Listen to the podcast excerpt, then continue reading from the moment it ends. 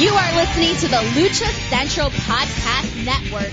And now, Lucha Central Weekly.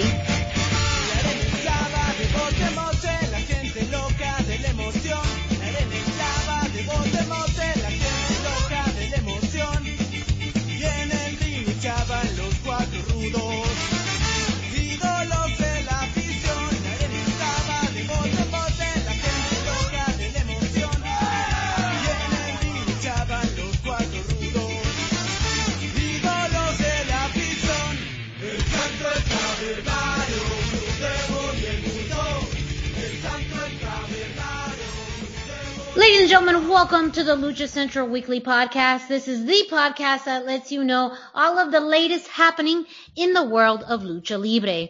Each week, our team discusses news and events from the past week, as well as preview the week ahead, covering Mexico-based promotions and top independents, along with luchador-related news from throughout the United States. The Lucha Central Weekly Podcast is part of the Lucha Central Podcast Network on luchacentral.com. This podcast and others from the network are available uh, on all major podcast platforms, including iTunes, Spotify, iHeartRadio, Google, Podbay, and Spreaker. I'm Miranda Morales, one of the co-hosts of the Lucha Central Weekly podcast, and well, it's time to bring in my two amazing co-hosts. Introducing first, he is the dashing one, Mr. Dusty Murphy. Dusty, how's it going today? Oh, it's going fantastic. How's it going for you, Miranda? I am doing quite, quite well, uh, only in the sense that, uh, we are getting close to really the end of the year. It's, it's, it's, Yes. it's just crazy Thank how fast this year's gone by. So, uh, that, that's why I'm excited. But of course, also because of all the lucha news that we have to cover this week. Um, so with that, I'm going to bring in, well, our third co-host. Who? Who? Who? Who? I'm talking about the one and only Brendan Barr. Brendan, how you doing? Oh, I'm doing great. Uh, you have no idea. I, I, I've waited about 30 weeks to do this very episode. And those of you that are looking at the episode numbers here, do the math. You'll figure it out. Wow, that's big. That's even before we were born. Like as a podcast, when we were a gleam in our daddy's podcast No, eye. It was, it was the week we were talking about doing a segment. You know what segment I'm talking about. We'll get to that later. When we started talking about that, that's when I was like, this is the one, this episode is the one I really want to do. So. Well, that if, if you are not uh, just waiting with anticipation on what that is, and I don't know what else to tell you because that is a cliffhanger if I've ever heard one. But yes, I mean, of, of course, I mean we're also writing off the high uh, of last week's episode, which was a lot of fun, um, and some other things that we have in the works uh, for for the future Oh, for the remainder of this year. So. Oh. Yes. It's it's a lot going on, but we are so glad that you are listening to this week's show. Uh, Just a big thank you. We usually wait until the end of the episode, uh, but I want to switch it up a little bit. Just give a thank you to uh, all of our listeners, all of our regular listeners who are out there. Uh, shout out to you and, and thank you for your support. Uh, if you are a new listener, welcome to our humble podcast abode. And we are excited that this is the episode that you are joining us uh, on because man, again, we got a lot of news to cover, uh, and all of it from really all over the place too. I mean, we usually cover the big three or four promotions, but this week in particular, we got news from Mhm. everywhere. So you know we what? really do. I, I'm talking about the anticipation. I know you're waiting, so let's get this ball rolling with our intro segment, The Road Back to Shows with Brendan. Hey, hey. Uh, so we're gonna start off where we always start off. Mexico City, still orange. Um, I'm still not expecting the, the when this show goes up, they will have announced what the new status is. I am gonna go and say it's not going to be yellow.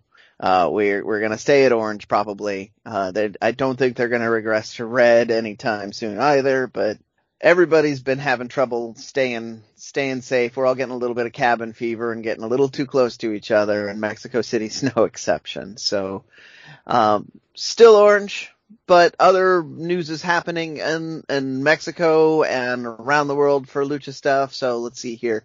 The Tijuana Sporting Commission had a meeting about how to bring wrestling back, uh, wrestling and boxing back. So they're, they're already talking about that area as, um, people, uh, that I used to, to spend a lot of time with and some of the Lucha Central guys will know Tijuana's not that far from San Diego. So a lot of people back in the day used to do that. So having Tijuana considering doing that, is kind of a big deal. Hopefully, you know, our government makes it easier for us to do these things if that they allow it, but that's where we're at there. Um, Sonora also had uh, their boxing and lucha commission also said they were going to look at shows, but they're looking at a drive-in wrestling show. So probably ultimately a little bit safer than than just a generic show with random Americans showing up. We're the worst. Uh, Uh, and then, uh, so you've got those two areas of Mexico looking at that. Uh, we had, um, I'm just going to touch on a little bit of this. We're going to have a little more later. AAA has made a few big announcements, including, uh, a, the possibility of a Triple Mania date, which, which would potentially be December 5th. I don't remember if that was on the official announcement or if that was the, uh, that's just kind of the unofficial, was the, yeah. the unofficial one. Um, and then, and the, the, the, a couple other things, but we're gonna, Dusty has that news for us later in the show in the AAA news segment where uh, we recap a few other things as well. Um, but a AAA performer that you are not going to be seeing uh, anytime this year is uh, del Vikingo, who had another interview uh. talking. I know. I'm sorry. I'm yeah, he's the best. About like, that. Personally, I want to see him all the time. Not, not yes. Time. And he yeah. had a hype beginning of the year. Like he. Oh my gosh, his hype. appearance on Auto Lucha, or not Auto Lucha, sorry, Lucha Fighter was, uh-huh. I mean, that was a star-making performance because yes. there wasn't much wrestling going on. And so even those of us that kind of seen him, we were real high on him. That was a match we were excited about. But people that weren't as familiar, they saw that and they were like, wow, you know, that was a game changer for some. And I, I agree with you guys. It's an odd time, but I mean, he's doing it for really the best of reasons. He has a new baby boy, or his new baby. I'm gonna. I thought it was a boy, but I didn't. I don't want to be misquoted again. Uh, and uh, and so he's taking time off to focus on being a father before he comes back to wrestling. So there was a little interview about that recently. Um, it it was rumors before. Now that he said it in an interview, I figured I'd make it official and say it on the air. I'm disappointed too. But at the same time, congratulations on being a father. That's really awesome. Felicidades! Uh, Hooray! Um, and then, uh, ROH and some press releases has some lucha news now too, they have said that they are hoping to have Dragon Lee and Rush at a couple of the upcoming tapings. They said this in a, a Wrestling Observer article. So those of you who worry about the credibility of our sources. I don't know. I don't know about uh, how how good or bad their their total track record is, but that seemed like they would. They, yeah, they're pretty good.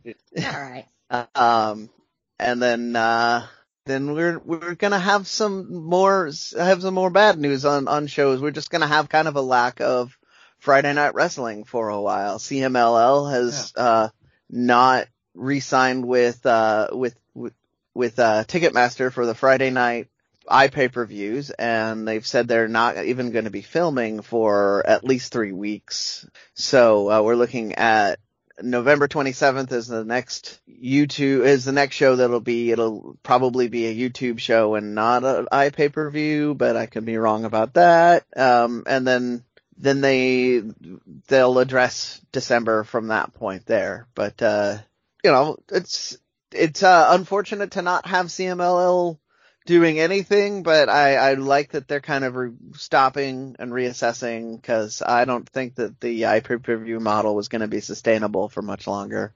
The price was a little high for the yeah. average fan too. It took like a hardcore yeah. fan at that price point. Yeah. Um, especially in Mexico where the economy is doing even, you know, less well than the United States. That's quite a, quite an investment Fair for, point. Yeah. for what ended up just being a regular Friday night show.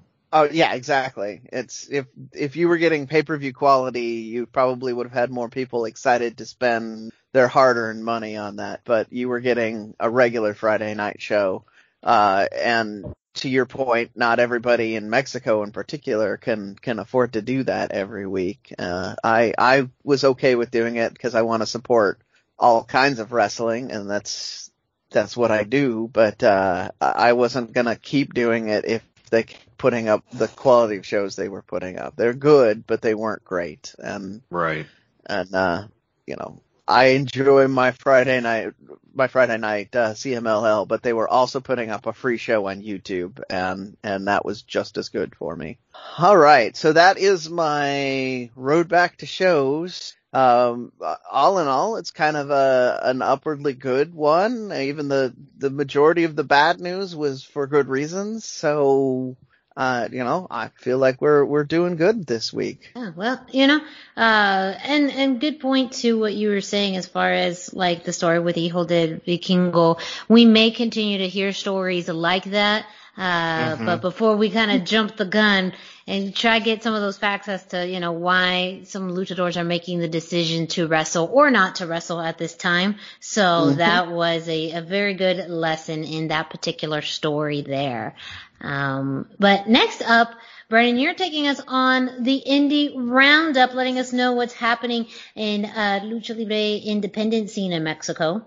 Yeah, I, am just doing a couple quick ones. Again, I will po- say this at the beginning of this segment. I'm always happy to uh, to receive uh, any any links or notifications for indie events to watch things. Um, there's plenty of, of room for me to put the put up results or on my Twitter and maybe read them on the air. I'm to go with a couple of the bigger ones this again this week. IWRG had their Castillo del Terror. Uh, they had a couple of really good matches in the undercard. If you get a chance to watch the those matches when they go up for free, I do recommend them. But in the semi-main, we had Capo Mayor uh, and Super Beast against Dr. Wagner and Hijo de Dos Caras. Uh, so there was a little bit of an injury. Um, Capo Mayor, who used to be Mascara uh, 2000 Junior, uh, wound up winning kind of shorthanded, which always makes for a fun story.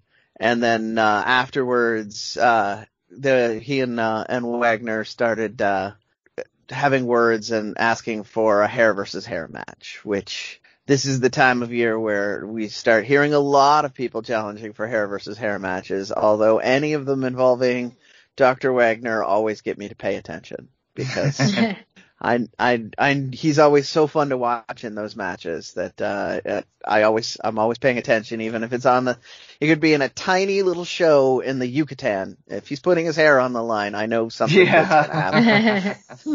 and then in the main event, there actually, the, the match that the event is named for, the Castillo de Terror match, Capo del Sur was unmasked after uh, being defeated as the, the last person defeated. So this is a little weird to some American fans, but in this event, uh, escaping from the cage early is good. If you're the last person in there and uh, when everybody escapes or you get pinned because you can do a pinfall on the last one, you're the one that loses your mask or hair. So uh, th- everybody else was less significant in that it in that everybody wanted to see Capo del Sur, whose real name uh, is Jose Luis Hernandez.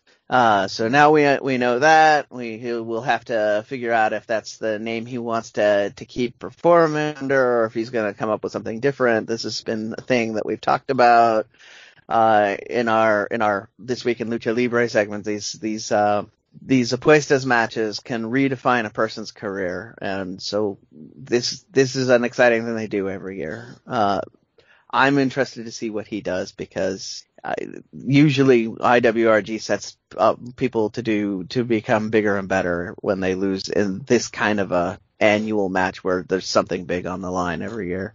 Uh, also involved were Hijo de la Brige, Capo del Norte, Galeno del Mal, the Tiger, Emperador Azteca, and Hijo del Dr. Wagner Jr., Hijo del Espectro, Toxin, and Aragon. So it was a loaded match with lots of exciting young talent. And honestly, I was, I wasn't sure who was gonna, I mean, there's a lot of potentially good candidates for losing a mask out of there that could really be catapulted by it. But, uh, there we go. We got, we got Capo del Sur, uh, fantastic match. Again, this one was on, uh, on, uh, um, on the Mas Lucha pay pay channel, so you will probably see individual matches from the card turning up over the next few weeks.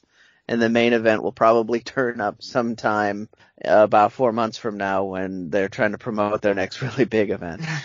uh, uh, and I didn't, I, I made one tiny mistake here. I had, I had a Lucha Time event and I didn't put all of the, uh, all of my notes down on it. They had more escapades with Zorro in the main event. Um, this time it was the old fashioned traditional Zorro and, uh, he, he, uh, interrupted the, the, the match again and sat down and everybody cleared out and Zorro, they ended with Zorro just basically sitting alone under the light on the camera and I don't I the, forgot to get all the, the the names of the participants down because I was doing too many things at the same time. But uh, again, I love what Lucha Time is doing. They're gonna they're gonna keep me intrigued with this for a while. I'm a fan of Zorro. He he came up last week in uh, this week in Lucha Libre, and then he, we will be referencing some of his other characters later in the show because uh, they've been using the um, the the uh just shot right out of my head the uh, La Parka Negra character in AAA, which was mm-hmm. a character he originated. So uh, the you know you're getting for smaller promotion, you're getting a big name and you're getting a lot of guys, younger guys that are putting on big big matches. So they, they, these guys are looking, like I said in, in the news before, doing some U.S. tours. So I'm keeping my eye on them and we definitely want to keep having them pop up in the indie roundup. So keep your ears open. Right now, we're still the only ones talking about Lucha Time, and that's really surprising to me. Number one Lucha Time news source. Yes. still keeping that up. week to week, all across the planet, we are your number one Lucha Time news source. Mm-hmm. I mean, that, I, that's literally just a fact. That's yeah. it is fact. fact. Undeniable.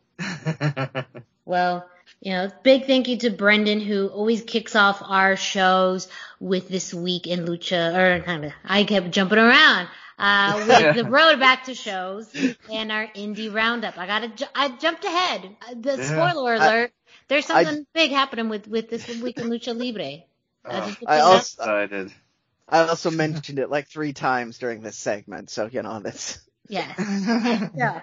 You know, just just putting it out there. So keep keep on listening because we got some fun stuff with this week in Lucha Libre history. But in the meantime, we're gonna kick it off to Denise Salcedo with this week's Lucha Central Central. Why should you visit thechairshot.com? Thechairshot.com is your home for hard-hitting reviews, news, opinion, and analysis with attitude. Why? because you're smarter than the average fan. TheChairShot.com. Always use your head. Hey everyone, it's Denise Salcedo here in Lucha Central Central with a reminder of where and when to catch all of the great network content this week. Get the full lineup and listen to all of our shows in the podcast network section of luchacentral.com. On Tuesdays, Math, Mats, and Mayhem takes you inside the world of Lucha Underground as they take you weekly through the series with the benefit of hindsight and the benefit of special guests from the groundbreaking series. Check out the premiere video stream every Tuesday at 2 p.m. Pacific, 5 p.m. Eastern on the Lucha Central YouTube channel and at luchacentral.com. Then listen to it on your favorite podcast platform every Wednesday. Tuesday nights live, it's Wrestle Boss, where Fabi Chulo talks MMA and pro wrestling with special guests and listener call-ins. Visit WrestleBossLive.com Tuesday nights at 7 p.m. Pacific to listen live or call in with questions or download the show on podcast platforms on Wednesdays. Wednesday nights live on Facebook, it's Spanish show La Mesa de los Margaros, giving you both the news and the cheese made from around the lucha world. Special guests and a whole lot of fun make it one of the most talked about shows in Mexico. Thursdays, it's straight out of the bodega with Papo Esco and PWR promoter Gabriel Ramirez as they have guests from throughout the wrestling world pull up to give an inside look into their careers. From indie standouts to television superstars, each week brings a new name and perspective. On Friday, it's your double dose of Lucha Central weekly podcast one in English y el otro en español. Lucha Central Weekly is where you'll find all the top stories of the week, both inside and out of the ring from Mexico and anywhere luchadores are in action across the globe. Be sure to subscribe and follow all your favorite Lucha Central Network series on your favorite podcast platforms, either by their own series name or subscribe to the Lucha Central Podcast Network show pages to get all of the shows in one easy feed. And please consider giving a rating to help more fans find the shows that you love. For now, this is Denise Salcedo signing off from Lucha Central Central. Have a great week. Lucha-Masks.com by Pro Wrestling Revolution, bringing you in partnership with Mask Republic the Lucha Brothers, as well as Japanese legend Ultimo Dragon.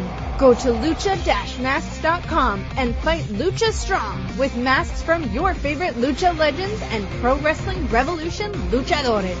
Stay safe in style and represent your favorite luchador. Get yours now at lucha-masks.com, powered by Pro Wrestling Revolution. A big thank you, as always, to Denise Salcedo, who brings us this week's Lucha Central Central, letting you know what's happening in the world throughout the Lucha Central podcast network. Up next, Dusty, let us know what happened this week on SmackDown and Raw.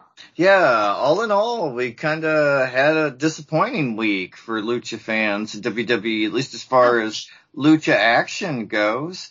But in a small amount of good news first, WWE superstar Andrade and Gran Metalik both had birthdays this week. Andrade yeah. turned 31 and Gran Metalik turned, 30, turned 32. Both of them on November 3rd. Interesting coincidence there. Thought that was cool. So I thought we'd wish them a happy birthday. Started off on a positive note. And, Absolutely. Yeah. And, and, I, I saw on pictures of the La Sombra cake, which was amazing. yes, that was super. I need to have them make my cake next year. Like, that was right. I loved it. But on WWTV this week, we had SmackDown. And first, the, like, the only really lucha content for us on SmackDown right now is the Familia Mysterio and they had Aalyah show up for a quick moment backstage with Murphy where he announced he was going to apologize to Dominik and to Rey. A little while later, Murphy's in the ring. He's trying to apologize. Rey and Dominik just will not come out. But Seth Rollins will, and he gets real with Murphy, and he tells him after everything that happened, the Mysterios just aren't going to accept him or forgive him ever. But Seth will. He'll let him come back like always, and he'll welcome them both into the fold. It doesn't matter who Aalyah's dad is, what her last name is. He, they can both come join Seth.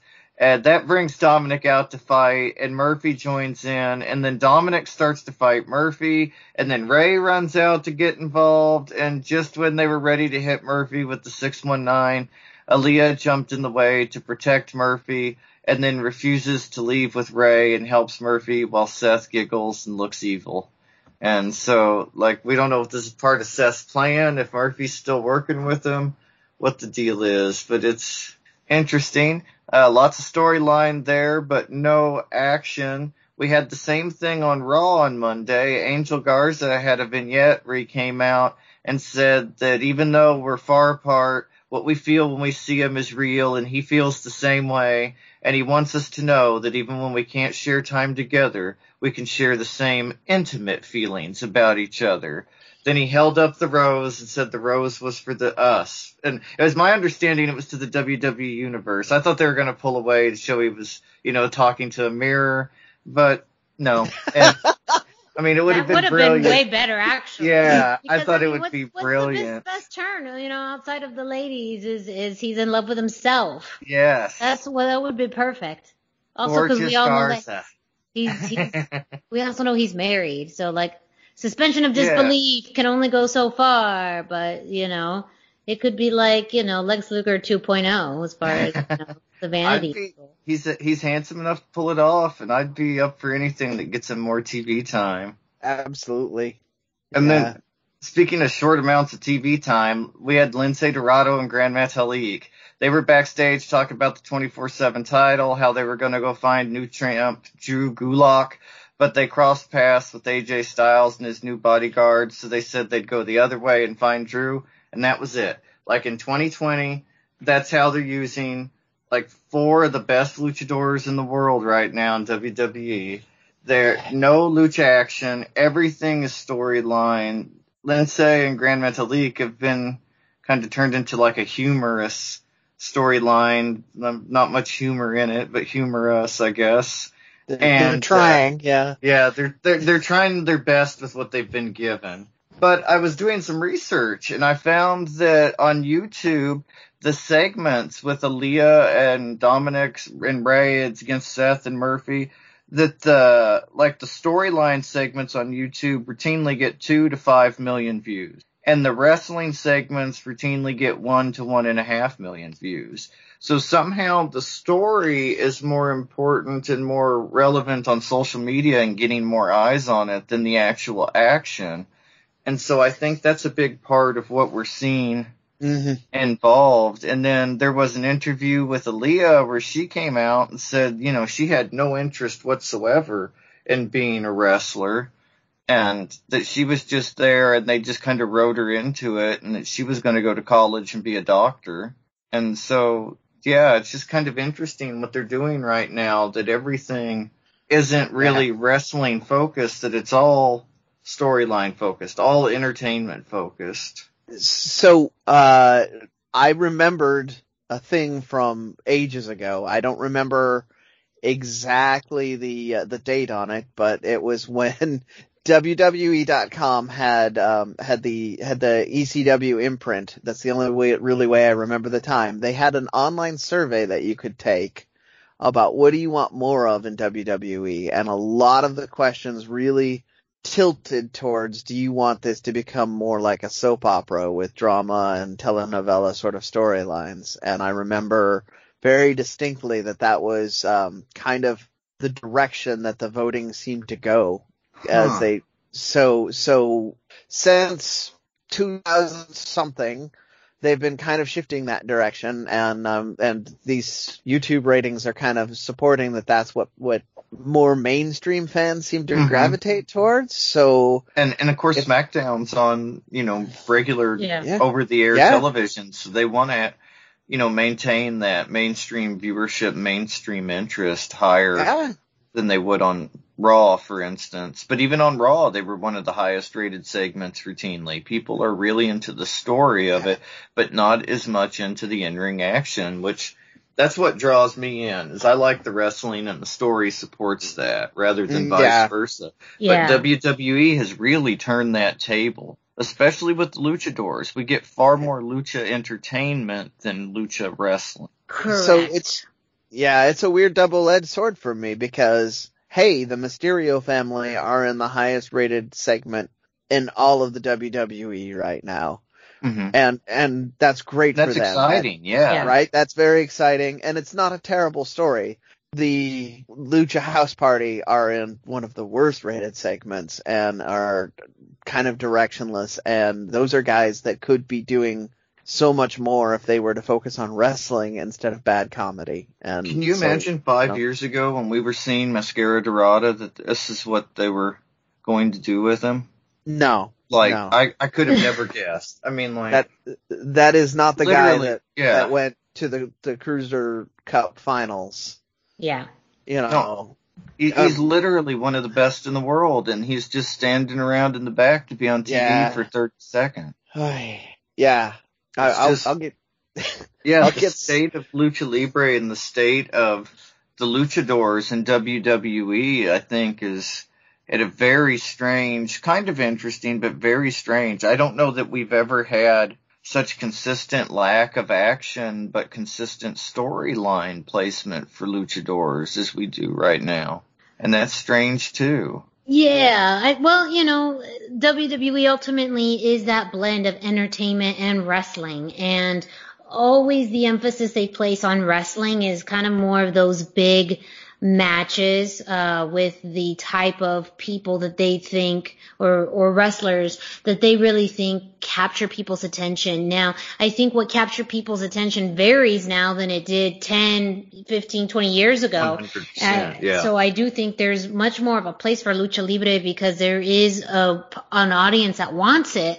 However, I don't think that WWE still views it that way. And so they're still looking at the entertainment value being just on par with wrestling where in as fans, we usually think that the entertainment value is more of a subsidy and wrestling takes more of the, the forefront. Um, right. And, and for WWE, it's more on, on an even playing field. So, um, it, it is very interesting. And, even then, uh, you know, I think that the development in the Mysterio storyline now, where we have very clear uh, indications now of where they're going with this kind of, ro- not kind of, with this romantic angle, that too um, really then one, it's going to keep on going for a while, and two, um, you know, it, it does mean that it's going to continue to have a, a lot of airtime. Um, and, and, this will be a very different dynamic of the Mysterio family than I think we've ever seen before. Um, so, but also, yeah, on the other side with, uh, Raw, we have Lucha House Party and more of a gimmicky, uh, storyline with the, the, uh, 24-7 title. And, uh, I feel like they're probably going to get involved in that, uh, yeah, for a while. So, yeah, I don't it, think it, there's any chance of them suddenly yeah. becoming legitimate. Yeah. No, so you know, it, it's a mixed bag of things, and but I also I overall agree that it's it's not on par to the level of athleticism that they have, and why that isn't showcased more. Um, but you, I think to all of your points too, you know, uh, Fox is, is, you know, a wider distributor of TV content, um, and probably does want more storylines. Uh, Raw is three hours, so you've got to figure out what you're going to do with all of that. Oh, um, oh, 100%. Yeah. And I think ultimately WWE always will have a preference for the bigger, taller guys in those brawler type of matches and maybe not as much on the, uh, lucha libre style, um, which is kind of disappointing because we saw the success, I mean, of not to go back to it, but to go back to it, how successful it was for WCW back in the day when it they really had three was. hours of content. Yeah. So if, if, if WWE could do something similar, they know that was one of the few things that WCW did right. So why not model some of that in your programming? And I think people are still consistently hungry for that WCW style. I mean, the Cruiserweight tournament proved that. That was, you know, well mm-hmm. received. Early 205 Live was extremely well received. So they have the ability to do things like that. Uh, Ali was talking about that in an interview lately that if they would send Rey Mysterio to 205 Live and send the Murphy, um, Mysterio storyline over there that it would instantly legitimize 205 Live and make all of those guys more legitimate instantly yep. if they would just transfer that storyline over and they haven't. And so I think it shows that they have an investment in people like Rey Mysterio, but don't necessarily have an investment in providing the in-ring content that, I mean, no offense to their acting abilities, but these like especially Gran Metalik, these aren't the guys you hire for their promo or their screen ability. You mm-hmm. hire these guys because they're fantastic athletes. And yeah, I just I've been disappointed with the lack of lucha action WWE yeah. lately. And especially now that AEW is doing, you know, a better job all the time of giving us lucha action throughout both of their programming and I mean, even more coming soon, so it's exciting to see. And speaking of AEW, we had Dark this week with John yeah. Silver, number four, Colt Cabana, and number 10, The Dark Order versus Shawn Dean, Cesar Bononi, and Fuego del Sol it was a great match. Teamwork was the name of the game in this match. Consistently and constantly, the Dark Order just worked together with precision, and they just flat out out wrestled the team of Shawn Dean, Bononi, and Fuego del Sol. But still a great match. And if you're a Dark Order fan, this is the kind of match you want. Frankie mm-hmm. Kazarian had a match. Afterwards, Dasha Gonzalez was interviewing him, but our boys, the Hybrid 2, Angelico and Jack Evans ran in and attacked him from behind before Christopher Daniels ran in and threw him out.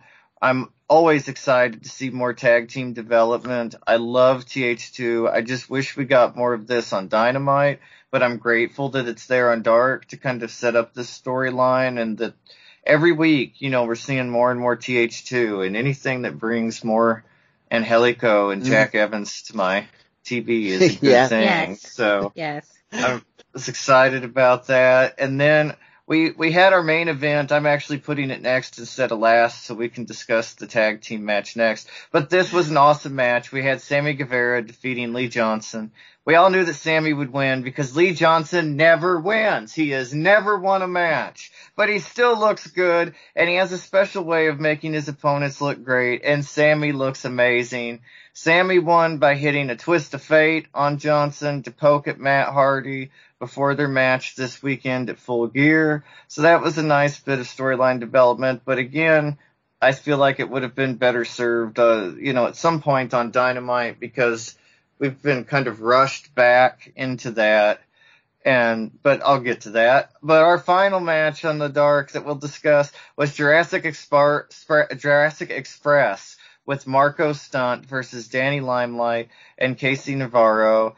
Uh, Limelight is not only quickly becoming a regular on Dark, he's quickly becoming one of my favorites. We all love him. Yeah. And when you're explaining Jurassic Express to people, this is the match to show them. Jungle Boy is amazing. He turns Jungle Boy up to 11 on this match, and he's just insane in yeah. the ring.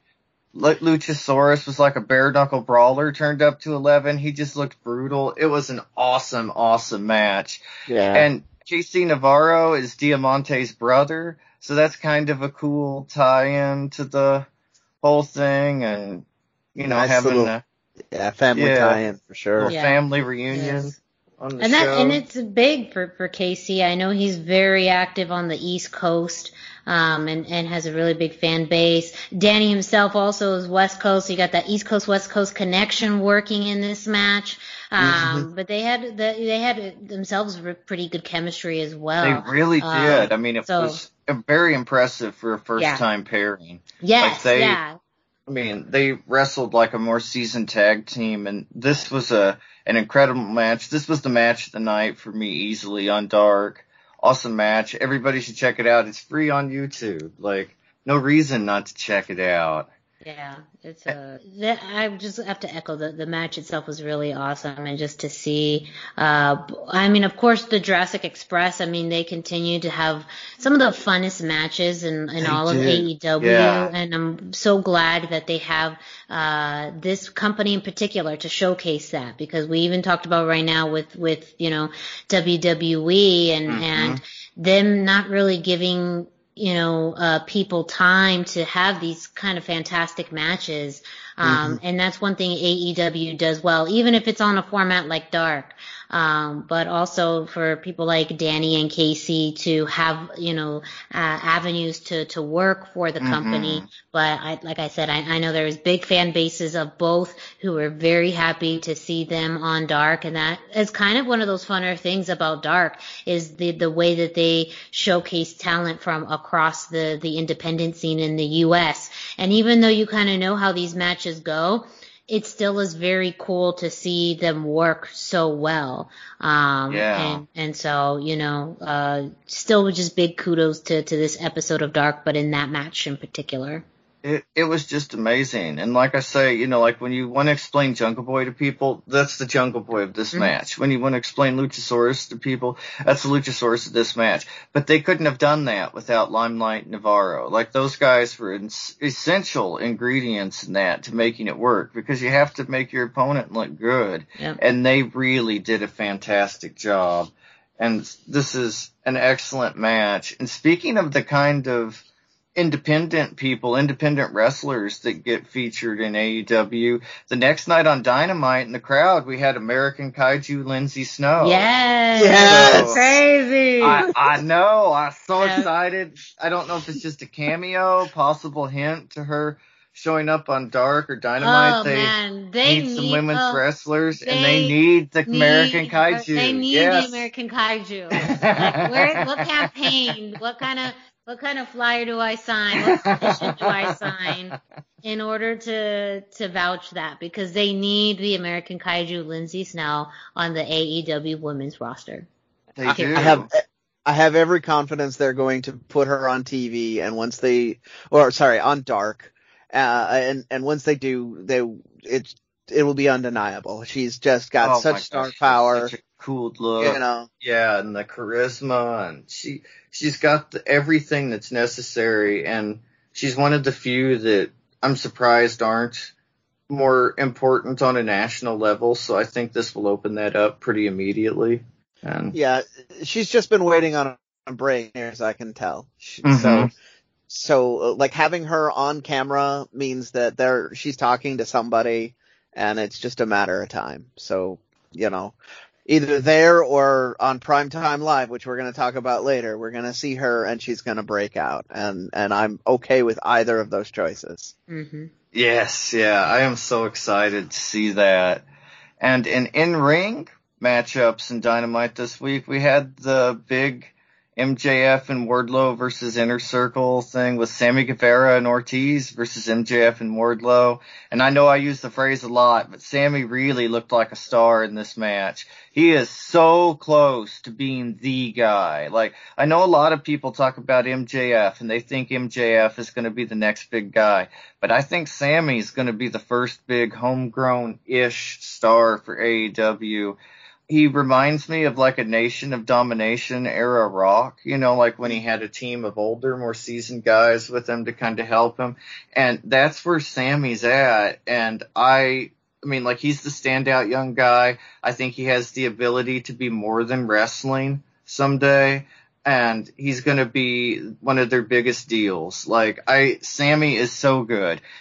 Anyway, after like throughout the match, he he was just fantastic. He had there was another fun lucha esque spot towards the end of the match. He was on the outside and he was kind of fighting with Serpentico. As Serpentico, you know, he was there to distract him, but it wasn't Serpentico. He removes the mask and it's Matt Hardy stealing a Oh. page from one of the most Ah. tired tropes in all of wrestling. And then Matt like tosses a chair at Sammy, hits him in the face. MJF hits the salt of the earth on Ortiz and then refuses to break it after the bell, kept working the arm for several beats. Afterwards, he attacked Jericho at the announcer's table, but in my favorite moment of the whole match, Aubrey Edwards was not only able to push Wardlow back, but to pull MJF off of Jericho by herself. And that was both funny and it made her look badass, so I liked Mhm. that. She's really, I mean, she really is that that strong. She's she's a, a muscle monster. You don't need to suspend my disbelief on that. I just, I just straight up believe it. she looked so tough. I mean, she looked as tough as any of the wrestlers last night. I liked that. I like a referee that's not afraid like that and will grab some of the biggest guys and fearless. It was so cool. And then And- my favorite, go ahead, sorry. No, no, no. Keep going. I'll, Uh, my- I'll swing back around. Keep going. My favorite part of the whole night, though, they announced Phoenix versus Penta El Zero Miedo 2 next Two? week on Dynamite. Numero dos. Yeah. Yeah, yes. El dos. and El so siguiente. exciting. And, but yeah, aside from that, no real lucha stuff going on this week for Dynamite. But we do have full gear this weekend. I feel like they rushed the build to that, that like it just didn't feel very important full gear this time comparatively. But we have Sammy versus Matt Hardy again. Um, no Mhm. stipulations this time as there were last time Right. the there's been a stunted build because of the injury, and I just don't even know if people still care about this feud after the injury. So, so this is why I figured I could swing back around. 100% with Sammy looking amazing in that match. And then the, the run-ins that they had between, uh, him, Hardy during the, uh, the, the, uh, private party match as Yeah. well, that kind of, to, for a little bit of the build. They're trying to make him look big so that he can be a big credible star on that. Uh, they, he's, uh, so that was kind of the point that I was going to make here is MJF is a known quantity. They know he can be big anytime they want to give him the trigger. Jericho just needs to get out of the way and MJF will be that guy. Yeah. But by putting by putting Sammy in this spot where he's working with Hardy and he's working with Jericho and he's working mm-hmm. with MJF and all of this, he is they're making him so that he will be that oh, guy yeah. at that next yeah. level. Yeah, he he's going to be the mm-hmm. next the guy. Yeah. Yeah. And uh I, it just seems like everybody believes in the, in that. And, uh, I think that's what we're going to see coming out of this. We haven't gotten a lot of build up for their match at full gear, but, uh, because we haven't gotten a lot of hype and, and the, you've got two guys that can do some great things. I think we're going to see, uh, an attempt at show stealing. And, oh, uh, yeah. based on, yeah based on a Twitter comment, I'm wondering if they're gonna maybe do this a little more cinematic too, because well, yeah, because I was gonna ask if it's still being called the Elite Deletion match. Yes. Yes, right. and I've also heard it's going to be at the Hardy compound. So yeah, they the, yeah. Yeah, that was the tweet I was going to refer to. Is Matt said, "I'll see you at the the compound this weekend" on Twitter when he's and with a tag to Sammy. So it sounds like that they're going to do a cinematic match instead, which uh, much better. Yeah. I was so worried for Matt Hardy. We we bought the pay per view. We watched it live, and I thought he died when his head. I was like, "Oh no!" Yeah, you know, and like it was really scary. And mm-hmm. so, you know, I think a cinematic match, especially for his first match back, is a lot mm-hmm. better and uh, kind of helps protect him, but it also gets people used to seeing him in action again. Mm-hmm. And yeah. and they've completely overhauled their medical team and everything now, and they have an yeah. independent third party. And, Good. Yeah, well, so, you know, yeah. it's it's lessons learned, and so. But I I also agree. Maybe a cinematic match is a lot better suited for them after what happened last time. That it's a lot safer. It's going to be perceived and and received better. Um, and that too. I mean that that they can have more precautions, especially for Matt if needed. Um, and, and Sammy's good at that stuff too. I mean, that's one of the things is that Sammy's very mm-hmm. talented as a wrestler athletically, but he also has a great personality, you know, so I do think that in, in the sense that, um, you know, with, with cinematic matches, you usually have to pull out more of your character and, and kind of shine that more. So I do think if yeah. they are going that route, it's going to fit Sammy very, very well for him as well. So I think it's a win-win for both. Absolutely. Yeah, I think it's going to be like like I say, this is the beginning. This is the Nation of Domination era Rock. We're already seeing him on his way up, but he's going to be the guy very soon, and I can't wait. But speaking of Wednesday nights, now Miranda, I think you have some NXT news for us from yes. NXT's show. Yeah. Yeah. So kind of in the same tone as we've been talking about. Not a whole lot of lucha action, and and we're still having the hangover from Halloween Havoc last week, which was amazing. Oh uh, yeah. It was amazing, but not a lot of lucha libre content um, this week. We did start off the first match of the night, Dakota Kai uh, with Raquel Gonzalez defeating yes. Ember Moon. Um, we just saw Raquel Mortis as accompanying Dakota. Um, uh, but Dakota did win and did defeat Ember Moon. So we, uh, don't know. It's, it kind of sounds like based off of, uh, two things that happened later on in the show. Uh, we may not be getting that Raquel Gonzalez Rhea Ripley rematch at, at this time. Not, um, yeah. Yeah. Not like quite yet. Not quite yet, but, uh, uh, the, uh, fourth match of the night uh, was Toni Storm versus Shotzi Blackheart. So this was a match that Mr. Regal let Shotzi Blackheart pick herself um, as a thank you or as a token of appreciation for hosting Halloween Havoc, or even just a residual, Shotzi's choice. Uh, not quite yeah. sure. um, I, I, prefer that because that's what right? I wanted to see on the wheel. Yes. Yeah, with Shotzi's choice.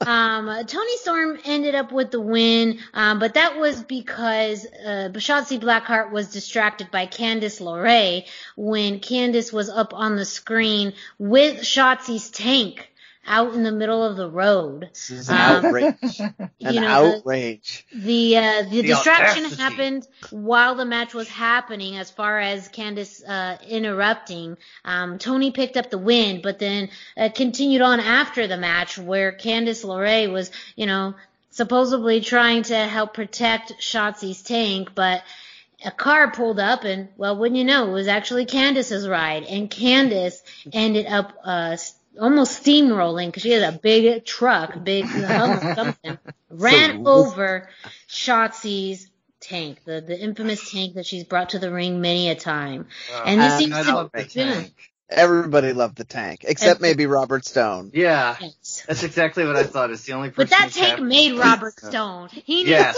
it made him a star. That that tank made him a star. it so, did more for him than the golf cart did for Sammy, for sure.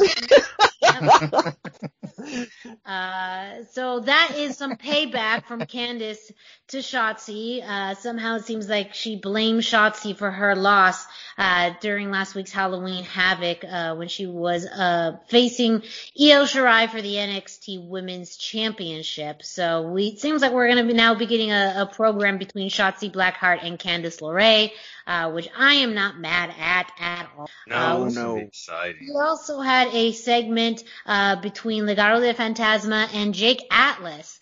Uh, it was earlier in the day when Legado del Fantasma was uh, coming into the arena, and uh, they were just very casual in their sharp suits coming in. uh, when a car pulled up, and out came Jake Atlas. Um, and uh, I believe it was Raul uh, who first approached the car. And when he did, Jake Atlas took out a bat, um, and so took took Raul out.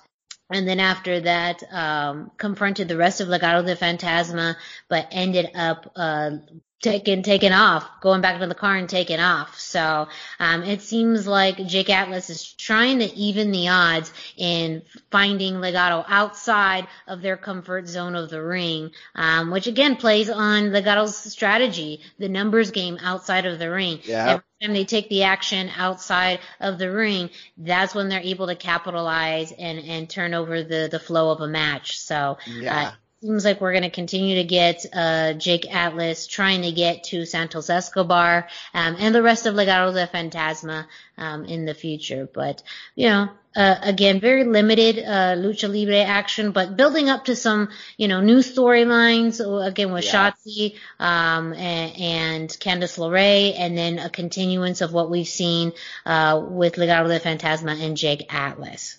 Uh, so I wanted to say on the uh, Jake Atlas thing, I really liked how, to your point, that they kept Legado del Fantasma's thing of being good outside and the chaos outside the ring strong while making Atlas look good. Because what mm-hmm. happened was, uh, for those that didn't see the segment, uh, Atlas got the better of one or two of the guys, but when it came time for like Escobar, he just stood there look know, they, he just stood there and looked at him and that's when Atlas backed down. Like I you can only make speculation as to what Atlas was thinking at the time. Like maybe this is the, not such a good idea or maybe I've made my point. Who knows? But that was when he backed down which left the Legado del Fantasma looking good. Like they didn't they didn't look like they got punked out by one no. guy, even though they're yeah. three guys. They they got he got his licks in and he got out of there, and I really respected that.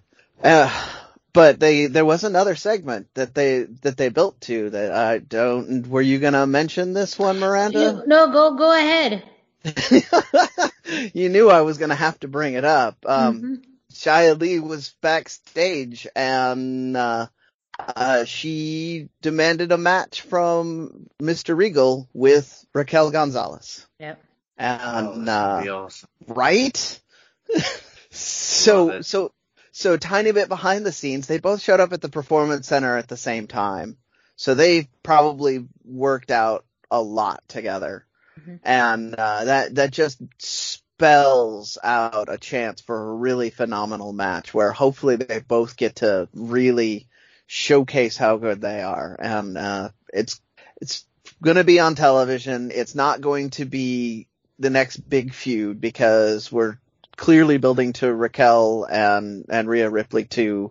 uh, at some point down the road, but you gotta make her look good again before you do that or people are, aren't gonna be into it. So, uh, I, uh, just super excited. I saw mm-hmm. that, that was the first clip I watched cause I watch, I watched AEW and, and catch the, catch, uh, NXT later. Yeah, that's what and, I did too. and that was the very first thing that I saw. Like Google and YouTube know me so well that it was waiting for me. like, oh, okay, I guess I'm watching Xia challenge uh, Raquel Gonzalez, and yeah. I am gonna watch it like three or four times because mm-hmm. I'm that excited. Yes. Yeah, and and uh, Rhea Ripley seems like she's going to be in a match with Io Shirai, and so they're going to revisit that. So you're right. We we may have a separation, or we are going to have a separation of Rhea and Raquel for now. But I, I'm sure all roads will lead back to another match with them. Um, and I think too, it will be better suited for for Raquel. Um, yeah. and, and, and hopefully she could win that. But, uh, yeah, lots of storyline building this week. It feels like it's kind of a little bit of a reset after Halloween Havoc. Um, so we will continue to, to see that. Um, and the next NXT takeover is scheduled for December.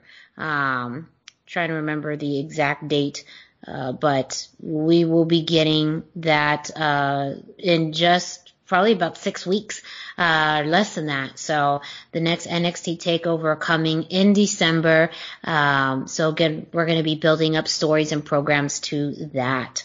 And don't forget that you can find the results for NXT, AEW, Raw, and SmackDown on luchacentral.com. Every week they uh, release the results um, and plus include some videos of the highlights of the night. So make sure that if you are um, wanting results, you need to know results, you go to luchacentral.com. Uh, that Aalyah interview is on Lucha Central too, so yes. uh, yeah, lots, lots of, of, ways to get your lucha. Lots of ways, yes, absolutely. uh, Brennan, you are going to lead us next into some CMLL news. Absolutely. Um, uh, the much anticipated Rey del Inframundo event finally happened. Uh, it, it, was a little more low key compared to previous years. Uh, probably something to do with, with COVID and, and like last minute prep, but we still got it. We still had all of the fun things. Uh, we had several wrestlers dragged to hell, which is, um, I mean, sounds harsh, but that's kind of one of my favorite parts. I'm just saying. I, I honestly, I think that if they're gonna do this, the fans are, are savvy enough that they could have the same guys come out and use different names, and that would explain why we only see the see like um, Mr. Bad Guy once a year, right? Like he he comes, he loses, he loses, he goes back to hell. Like it's fine, you know. But, it's fine he tries every year and he just can't get that break like Linus in the pumpkin patch. Uh, that's an analogy. Um, so, so we had, uh, five matches. Uh, one of course was, uh, going to be our main event, Terrible and Euforia for the Rey del Inframundo championship. Uh, but we started off with, uh, Chamuel and El Guapito against Atomo and Microman. And uh, this is, this is really good stuff. Like those guys, uh, always put, put their everything into these matches. I did enjoy this match a lot, even though the Rudos did take it. They won the first and third falls, so, uh, they, they seem to really like putting Chamuel in the winning position a lot, making him look stronger, even though he's also usually the biggest guy in the ring. So, um, I don't maybe that's some Vince McMahon style booking or something. But uh, and then you had uh, you had uh, a you had a tag team match with uh, El Audos out yeah, Audaz. Uh, Espíritu Negro, uh, Rey Cometa against Dark Magic, Okamura, and Ben Ellis. Um, this is unfortunately a very Friday night CMLL matchup where they they they take an established tag team and they throw somebody else in there and say, you'll do fine. And then they put, uh, they put you know, some, some adequate guys on the other side and you know who's going to win. And, and it's just not, as exciting as it could be because of all of these elements where they just seemingly put no effort into it. But the the rest, I, I, and I don't want to make that sound like the wrestlers. The wrestlers are still going 110 percent, and I love that. But this whoever's booking it and whoever came up with the idea of like let's just grab somebody from the locker room and throw them in with another tag team and call it good. Uh, just yeah, um, yeah. So the the as you might guess, the Technicos won this and falls two and three. So Audaz, Spirito Negro, Cometa beat Dark Magic, Okamura and Vangelis. Uh, it was, you know, it's fun. It was fine. Uh, I, I never going to complain about seeing Okamura dragged to hell. Uh, and then we had Reina Isis and Lluvia for the Mexican women's title. This was Reina Isis's first defense. She uh, lost the first fall, then came back strong for the next two. Uh, again, this was for where the ladies division has been at. This was a, a better match than uh, I was expecting, and and I'm happy for that. I really really love that uh, the wrestlers that they're putting on television right now are definitely taking advantage of the opportunities to step up, even if they're in somewhat predictable matches. Uh, Angel the, and then we had a, a six man or trios match. Angel de Oro, Forastero, God, I'm slaughtering this today. I'm sorry. Nebula Roja against Negro Casas, Soberano Jr. and Titan. Uh, this was uh, Relevos Incredibles match. Uh, so you have Technicos and Rudos on the same teams. That's why things sound a little weird with these names if you're paying attention to the CMLL lineups. Uh, you, uh, Angel de Oro for us, Forastero and Nebula Roja managed to, to get the win on this. Uh, this actually was more about the teams not working with each other than who who won and lost, which is booking that they did again last week with the with the uh, with the the Guerreros teasing a breakup that we then didn't see much of, uh, or maybe that was two weeks ago now. I'm losing track. Uh, but so you had people arguing with each other, shoving each other, uh, but then they did tag team moves. And, uh, you know, it was, it was, it was again, it was interesting. I, I was interested in this match more, more for the storytelling that might happen further down the line than the final falls. But, uh, yeah, Angel de Oro for Forastero Nebula Roja again came out on top on that one. And finally, we had Terrible and Euforia for the Rey del Inframundo tournament. And, uh, this, this was, um, uh, so Lucha Blog guy and Rob Viper both were talking about this. This is, uh, an interesting, matchup on paper because you have two guys that you almost never wrestle against each other, but they're used in almost exactly the same way the rest of the year, which is to make other people look good. And, uh, that's kind of what happened was like nobody that uh, they, they both were trying to make each other look good by doing the things the way they normally do and nobody really kind of shined on their own. Um, Terrible won and, and is the, now the the new Rey del Inframundo champion, and uh, it was it was, it was very cool. And uh, as Terrible, the last faction that he belonged to was the Ingobernables. I was still a little excited for him on that, but uh, you know, I, I, for me it was I was disappointed because there were so many other options in that Cibernetico that were better. But it was, it's again, it was a good match. It was a solid match, and I did not hate it. Um, that was our CMLL event. As I mentioned earlier, we're not going to have any CMLL pay-per-views for three weeks, and they're not going to be doing new uh, YouTube stuff. So we will probably only be talking about interesting news and developments on, on contracts for CMLL for a couple of weeks, and then I will have definitely have my excitement back when they they come back because it's what happened last time. They were gone for a while. I really missed it and I loved the heck out of that that first show back. And uh, that's I'm expecting that's where I'll be at again when they come back. There it is, CMLL. So we may not be getting some CMLL for a little bit, but we are getting another promotion. Well, who's doing a restart?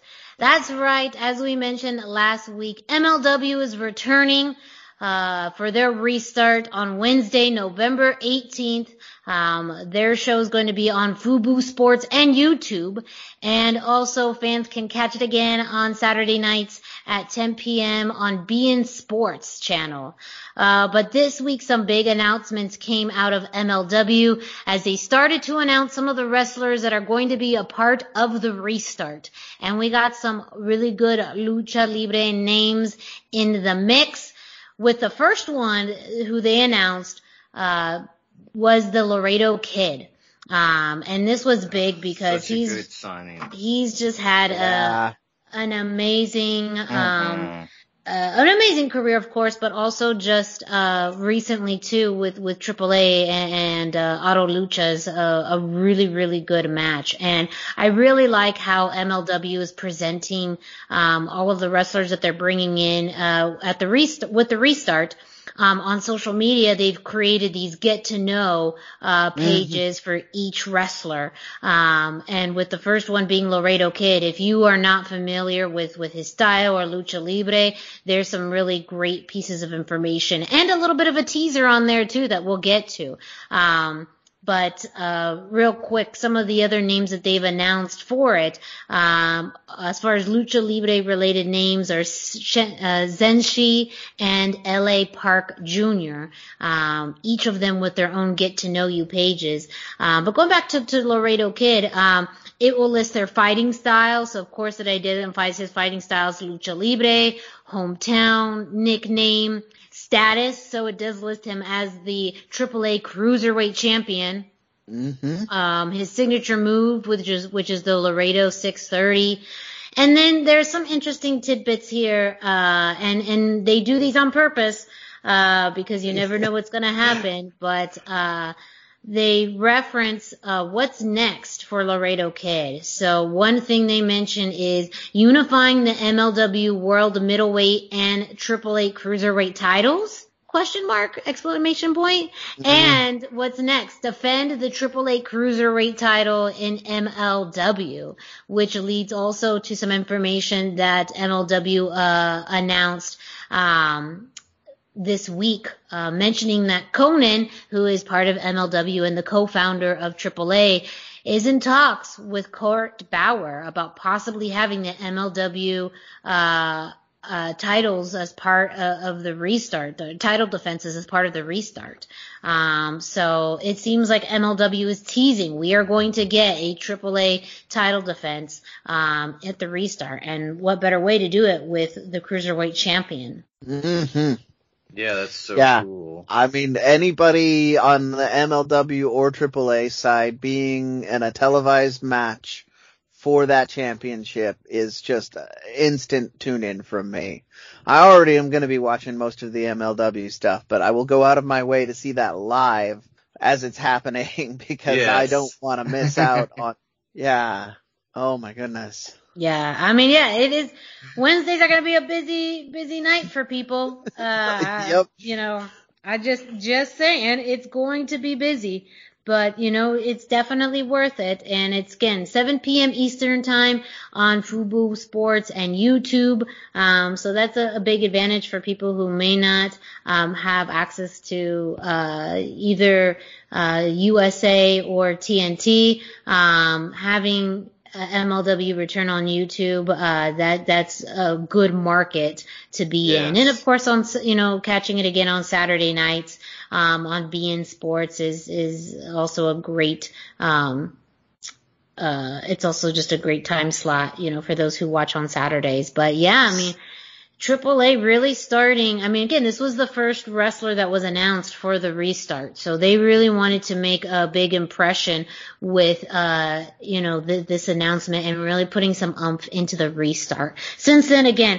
they've released a, a lot. The first three actually all were luchadors, uh, with Zenshi and L.A. Park Jr. So that was also mm-hmm. kind of an interesting tidbit is that, um, the first three wrestlers that they announced for the restart were all luchadors.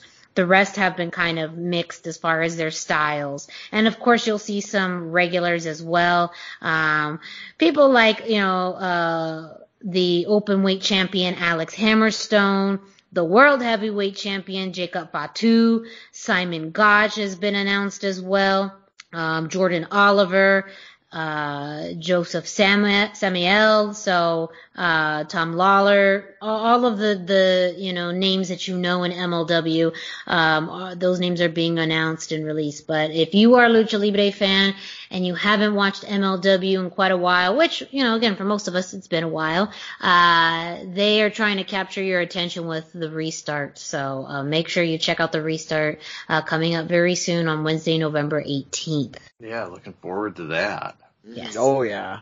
Yes.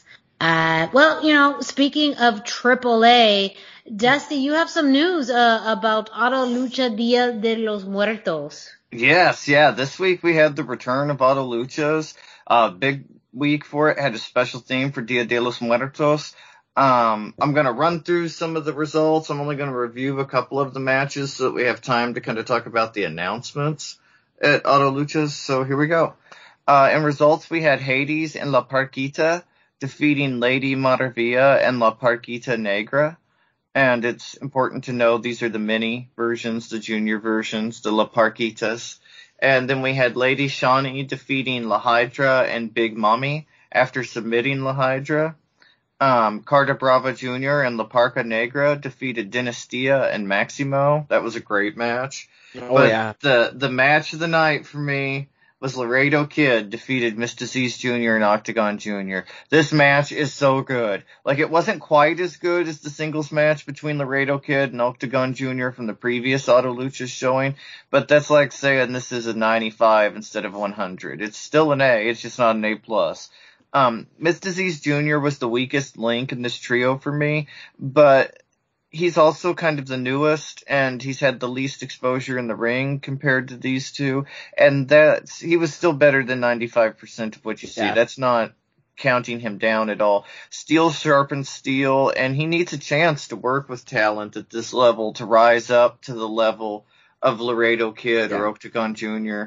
And I mean, Laredo Kid makes everybody look good, but these guys look incredible on their own. He's definitely rising up. I don't know if we'll see him get a new character or mask and kind of rise up out of the Myzteziz Jr. They um, they gave him that so he could rise up. So they're gonna yeah. keep him as yeah. Myzteziz for a while. Like that's that's where I feel they're at. And yeah, that's kind of what I was feeling. His investment in his look and his gear is top notch. So, and, and he's making a name under Myzteziz Jr. Yeah. And so I think it'll really work for him. But he's an amazing talent. We're going to see more and more of him at the top of the card, I think. Laredo Kid is not a AAA guy. He's an independent guy. So they need more AAA guys with mm-hmm. this level of talent. And Myzteziz Jr. could be that guy everybody should check this match out. It's free on Facebook Watch, and it is so good. Like, it's a match of the year contender, and definitely would be Lucha match of the year if it had been for the previous outing between Laredo Kid and Octagon Jr. And then our main event, Chessman defeated Tejano Jr. and Psycho Clown after fouling Tejano with a low blow. I'm not kidding. This is the best Psycho Clown match I've seen in a long time and maybe ever. And I He's say really that as a. Psycho Clown fan. like, it is really good. He was just fantastic throughout the entire match. I say this as a non-Psycho Clown fan. Like, this was a very enjoyable match with Psycho Clown in it. like, was, yeah. The finish wasn't to my liking. There was an unmasking of Psycho Clown, a low blow foul on Tejano the ref didn't see, but everything else was fantastic, and it just makes me so excited for Chessman versus Pagano at Triple Mania whenever that happens. And during the Auto Lucha's Dia de, Dia de los Muertos show, it was announced that uh, they were had some signings. Lio Rush, who is having a really big week this week, yeah. will oh, be yeah. wrestling mm-hmm. for AAA soon in addition to Carlito with his cousins Primo and Epico Colón. I'll talk mm-hmm. more about Lio soon, but I think it'll be very interesting to keep an eye on AAA's North American ambitions in the near future. They're getting a roster of guys together who are both very talented and understand the American style, how to get the American promo over. And mm-hmm. this is a sign of ambition that I'm excited about. Lio Rush doesn't do much to push your needle in Mexico, but there is a lot of name recognition for Lio Rush in the United States. Mm-hmm. So I mm-hmm. hope that this is kind of uh, branching out in a way. Triple Mania is still unofficially on December the 5th, and AAA didn't use this opportunity to announce any more shows. There's at least a month until the next show then, maybe longer if Triple Mania has been postponed but AAA have been real serious when they talked about wanting to protect the talent from COVID-19. And it's mm-hmm. just tough to tape matches in those situations and protect everyone. So I'm thinking that the lack of shows may be to build up some time in between now and then. So if anyone's ill, they can get healthy and that they'll probably, Mr. Iguana mentioned in our interview that AAA was still paying everyone. So I think that they, we may find out they paid everyone to stay home and you know, stay in their AAA bubble so that tri- Triple Mania pulls off. That's what I was thinking. Is if they're d- taking the same three weeks off that CMLL is, then they're bubbling so that they can do mm-hmm. a December fifth show.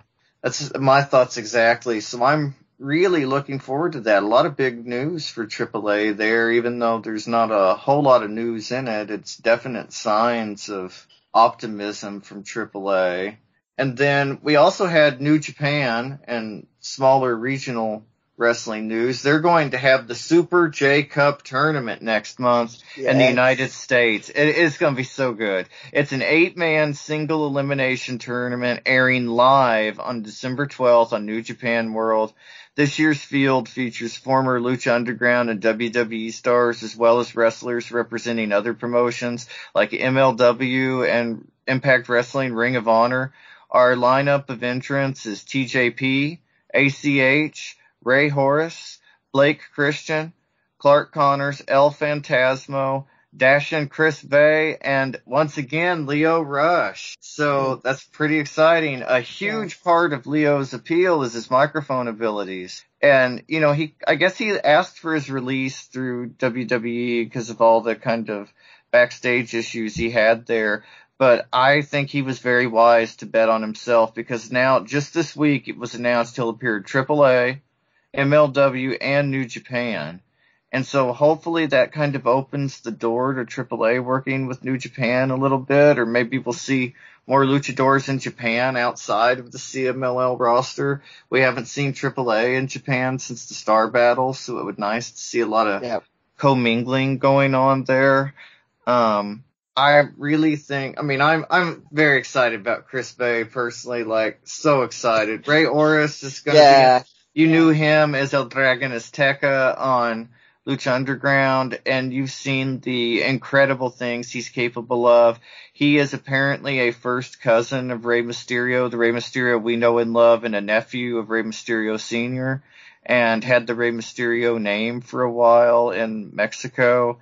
And so, I mean, these are top talent guys from the West mm-hmm. Coast and the you know American lucha scene. It's a little yeah. strange Mysterioso Jr. isn't thrown in, but then again, the talent and everything, he's not quite to that level yet. So I am so excited to see this, and like I say, I hope that it's part of a bigger build for both New Japan in the US and New Japan kind of branching out with guys that work with other companies. Yeah. Because it would be so nice to kind of see some of our AAA guys make appearances in New Japan. Interestingly enough, there's no Dragon Lee mentioned from Ring of mm-hmm. Honor.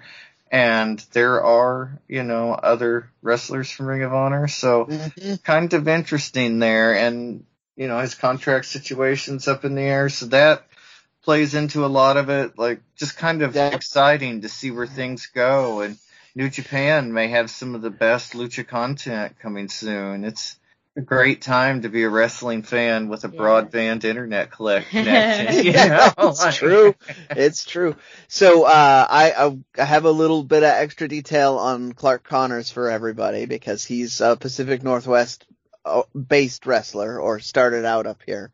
Um, he he did work out up here many times with uh, the our Lucha Libre Volcanica, our school for Lucha Libre up here. So he does have experience with it. It's not really something he's ever advertised himself as, and you're probably not going to see a lot of it. But uh, because he's a strong boy Uh, he's probably a good matchup for uh, like a Rey Horus or a or a Lio Rush for yeah. somebody that can that can base for them.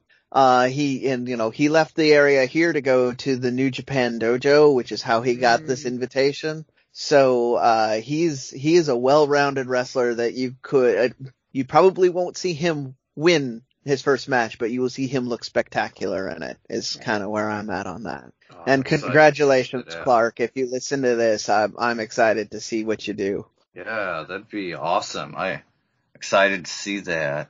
So cool that you have a connection there.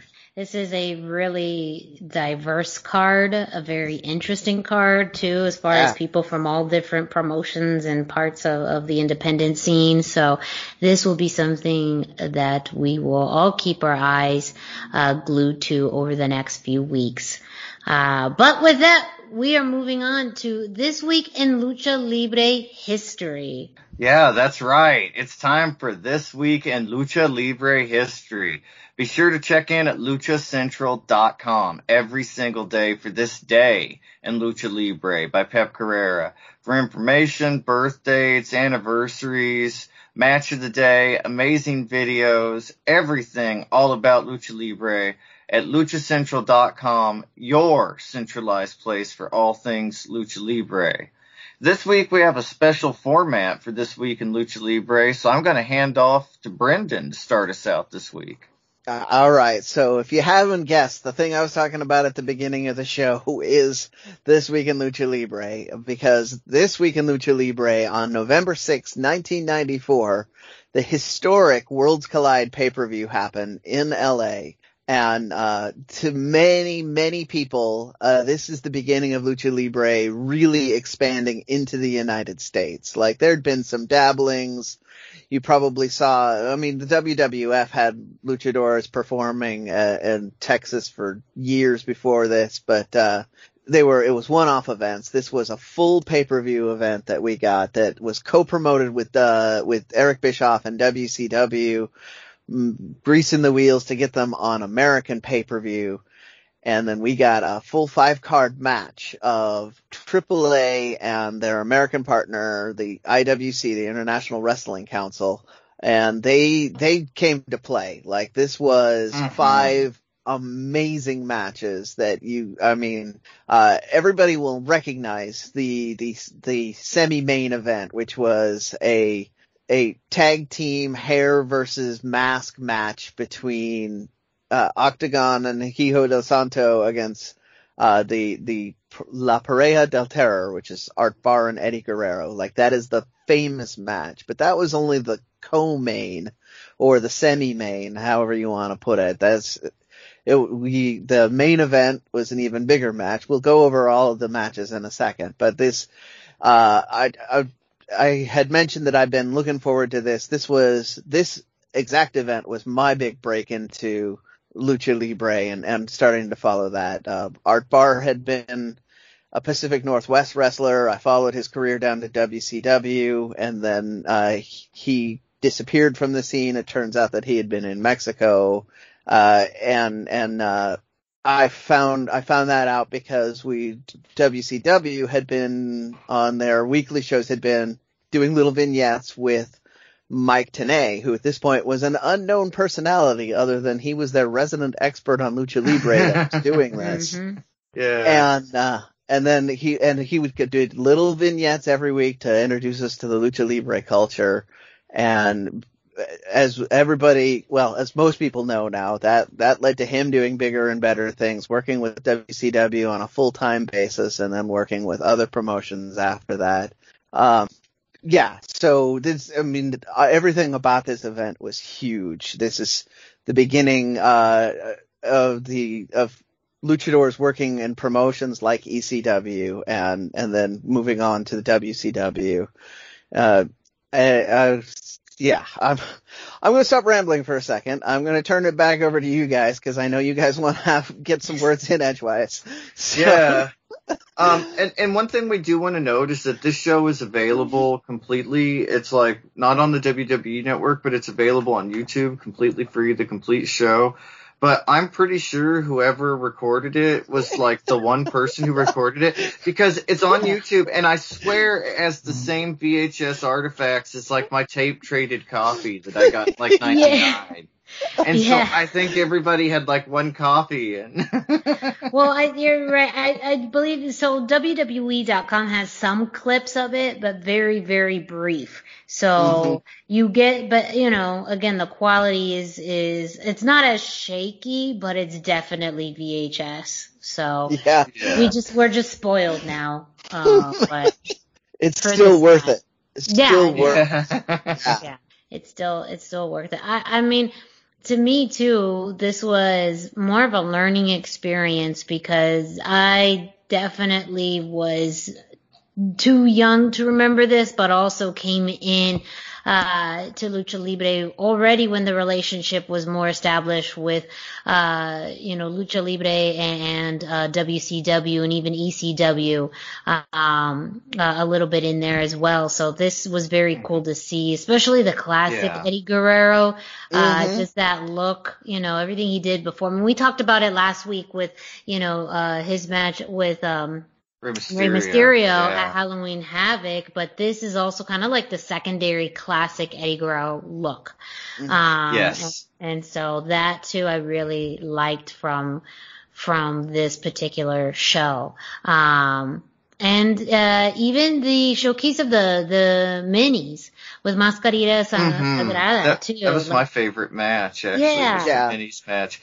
And it was interesting to me how little they relied on the gimmickry of them being small. You think of the minis matches yeah, exactly. just being like minis matches, but these this was an oh. incredible tag team match that just happened to have short people in it. Mm-hmm. And it was also one of the hottest feuds. Mascarita Sagrada and Espectrito had been feuding back in CMLL. Uh, Mas- Mascarita Sagrada was the first champion, the world minis champion. So Espectrito had had, um, you know, quite a feud with him. And so like this wasn't just a minis match to open the show. This is one of the hottest matches they had to open the show. Uh, and I mean, yeah, it's you want an opener that's that's grabbing everybody's attention and it absolutely did. Like uh, it overperformed on everybody's expectations, I guarantee, except for probably Sagrada and Espectris, who probably being massive perfectionists were disappointed. yeah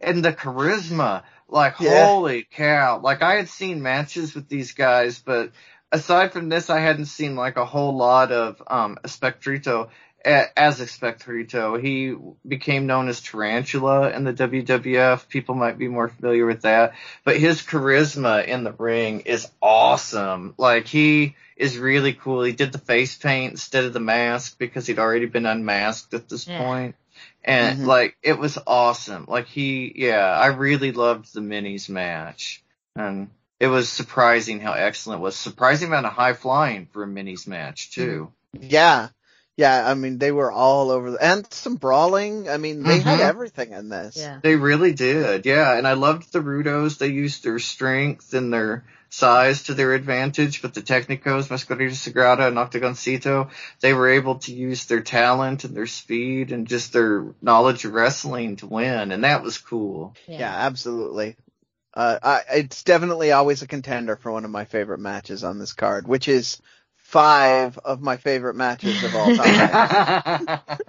it's hard. It's a stacked card. I mean, overall, the reception of this, not only now historically, but at the time, was really, really positive. Yeah. And I think that that's also why it seemed to have opened the door for Lucha Libre to a wider American audience, is because uh, I definitely agree. This was one of the first times that, on a larger scale, um, it was Lucha Libre was presented, and the performances of each in each of the matches were done so well that I think it was just hard to deny lucha libre as just a, an art form, as this other segment of wrestling that fans didn't know about but wanted to see, and very yeah. different than the product that was already out there, you know, with WWE and even uh, WCW. So, mm-hmm. um, I think just historically, when I think about this and, and what we're talking about in this week in Lucha Libre history, it really is a, a historical pay per view, yeah. but also just really good. Um, and it wasn't like too overwhelming too. Like five matches, uh, this in general now is just seem like, you know, literally a Tuesday, you know, or a Friday night or a Wednesday night. But I feel yeah. like the fact that they didn't overwhelm the card with too many matches, um, especially because that tag match was so long, um, played yes. to, to the strength, uh, of the yeah. event as well. So, so to your point though, everything had plenty of time to play out. The only one I don't have a timestamp for is the main event, but the shortest match was eight minutes, which mm-hmm. was the opener. And that was plenty of time for them because they were moving at such a pace. If they'd gone for 10 minutes, somebody would have probably had a heart attack. Yeah. Uh, and then the longest match on the other night was 22 minutes, which is, was the, the tag team uh, Apuestas match. Yeah. So they gave it all time to breathe and and uh, plenty of time to to really let people get the feel for this. And then again, you had Mike Tenay explaining the differences, yeah. like w- why they do this in lucha versus what we're seeing in American style. So, and so good. Yeah. I just love that. Like it was awesome. And and the fact that they brought that in to WCW on that long term basis, and he really became the voice for lucha libre in a way mm-hmm. that was very approachable, that was direct, that was respectful. You know, like I will just always give kudos to Mike Tenay. Um, I think mm-hmm. he was always looking at kind of that third man out uh, because he wasn't, you know, as dynamic maybe as, as Bobby the Brain Heenan, um, and Tony Schiavone took a lot of the lead. Um, but Mike Tenay always just, uh, addressed Lucha Libre with such respect and class and just but also informative and engaging mm-hmm. that yeah. you know it's it's one of my best memories as when I watched it as a kid at in WCW um his his voice really helped project mm-hmm. and convey the the way that it should have been. And so yes. uh just it just, just yeah. sounds right too. Yes. Like when you hear his voice with wrestling, like it just sounds right. Yeah. You know, you as soon as you hear tonight, you're like, Oh, I want to see this, no matter mm-hmm. what it is. Yeah. And yeah. I I loved that. So we talked about the first match. Um the second match was uh, a six man which had its own interesting, very kind of lucha twist to it, with with uh, Fuerza Guerrera, Madonna's boyfriend, who you might know better as Louie Spicolli, and Psicosis against a 19-year-old Rey Mysterio Jr. Heavy metal and the Latin lover, right? Yeah. That's crazy. And they mentioned uh, how young he was in this yeah. too. Like that that's was how, awesome. Yeah. That's how I know he's 19 because today you could you could not have told by the way he moved in that ring or the way he acted. I would have thought he was just the same age as everybody else and not the this mm-hmm. shiny new face that was about to just explode. Um, they did they did predict in this that one of these men was going to be the face of lucha libre for years to come, and I don't think they even really were thinking to the scale that Rey Mysterio became. But uh, oh yeah, he's he's arguably the most famous luchador of all time now, just because yeah. of the omnipresence yeah. of WWE. Yeah. Yeah. Uh, um. Yeah. yeah. Uh, so so uh, you had you had the, the Rey Mysterio and Psicosis on opposite sides of this, which became the feud that that uh, ECW brought brought with them when they showed up a year later in ECW. You had uh, Heavy Metal, uh, who was uh, the son of one of the referees here, and and kind of the, the big force going. I mean, this was just all kinds of things here.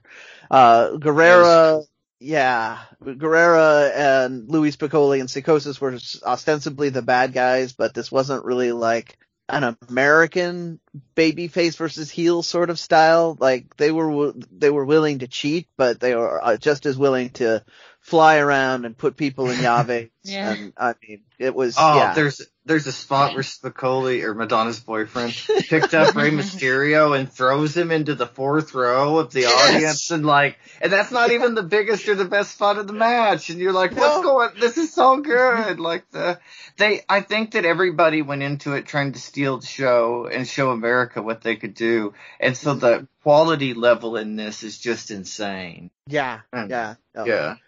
Uh, and then and then I've just so we talked last week about Eddie Guerrero and Rey Mysterio, and I mentioned just how fast both of those guys were moving there. Um, I literally missed, like, looked away for a half second and I missed Rey Mysterio moving completely across the ring and then outside the ring. Like, that was, somebody said hi to me or something, and I looked back and he was outside the ring, and I had to rewind because I'm like, what the happened here? So yeah, just amazing, amazing to watch. That this was this was much more of a let's see what we can do in that great lucha libre way that happened than uh, than some of the other matches that were on the card. And and yeah, yeah, uh, this was just nonstop too. yeah. Like I don't know how they kept going the whole time the way they did. The, well, it was, it's a six yeah. man match and it's uh, it was 12 minutes and 45 seconds. So basically they all worked for about two and a half minutes. So, um, yeah, that's, that's the only way I can think of. It's amazing stuff. Um, oh, it's so good. Our next one was a complete change of pace. Yeah. Uh, you have, uh, the Pegasus Kid, Two Score, Too Cold Scorpio, and Tito Santana. They were very clearly announced as representing IWC and being uh, very American. And even though this show was in LA, was a very pro Mexico crowd, so they were not they got a very mixed reaction. And they were in there against Jerry Estrada, La Parka, and the Blue Panther. And the storytelling in this was very different too. Mm-hmm. Um, it, I mean, I'll let you guys talk about this one a little more. I, I, I'm a big Blue Panther fan. I was disappointed as a, as a story point that he didn't get to do more Blue Panther like things, but yeah, it it was cool to see Tito Santana for me. Uh, you know, he he hadn't been on a pay per view appearance since SummerSlam 1992, so this was the first time he'd been on a pay per view in a couple of years, and the announcers even told us that despite his Mexican heritage, he had spent most of his time working in the U.S. Mm-hmm. And that meant he was the one least familiar with the lucha libre style. So they really set it up as lucha libre versus American style. They did. Um, but the real story of the match was that there was a lot of issues between La Parka and Jerry Estrada. They uh-huh. just they couldn't get along. They fought over which one of them was going to get the pin to Cold Scorpio, and and you know neither one of them did in the end. And I mean, yeah, it was just interesting. And the, Park, refused to take tags, which I thought, was, yeah, yeah, very, it's a classic prelude to the LA Park of the future, by the yeah. way. yeah. yeah, very interesting glimpse into LA Park in this one. And yeah, it was just, yeah, I mean, like, I thought it was interesting that they, you know, we were still early enough that they build Chris Benoit as Pegasus Kid. Yeah. You know, like uh, we were early enough into that that it was, you know, before he was a known entity. And the reversal he got on Blue Panther's power bomb to win the match for his team was pretty impressive. Like I would have rather seen Blue Panther win. Big fan of Blue right. Panther as well. Right. But it was, yeah, a pretty great match. You know, very good match. Mm-hmm. And yeah, yeah, I, I, it's probably the least remembered match on the show. And yeah, I think it's because you had a little bit more of that uh, American side too. And I mm-hmm. didn't realize this, but I guess Too Cold Scorpio, Too Cold Scorpio was with WCW up until not that long before this show ran. So, yeah. um, he wasn't, he wasn't, uh, on contract with WCW, but participated in this and I guess also the, the show that they did, uh, the collision in Korea that they did the, the year after.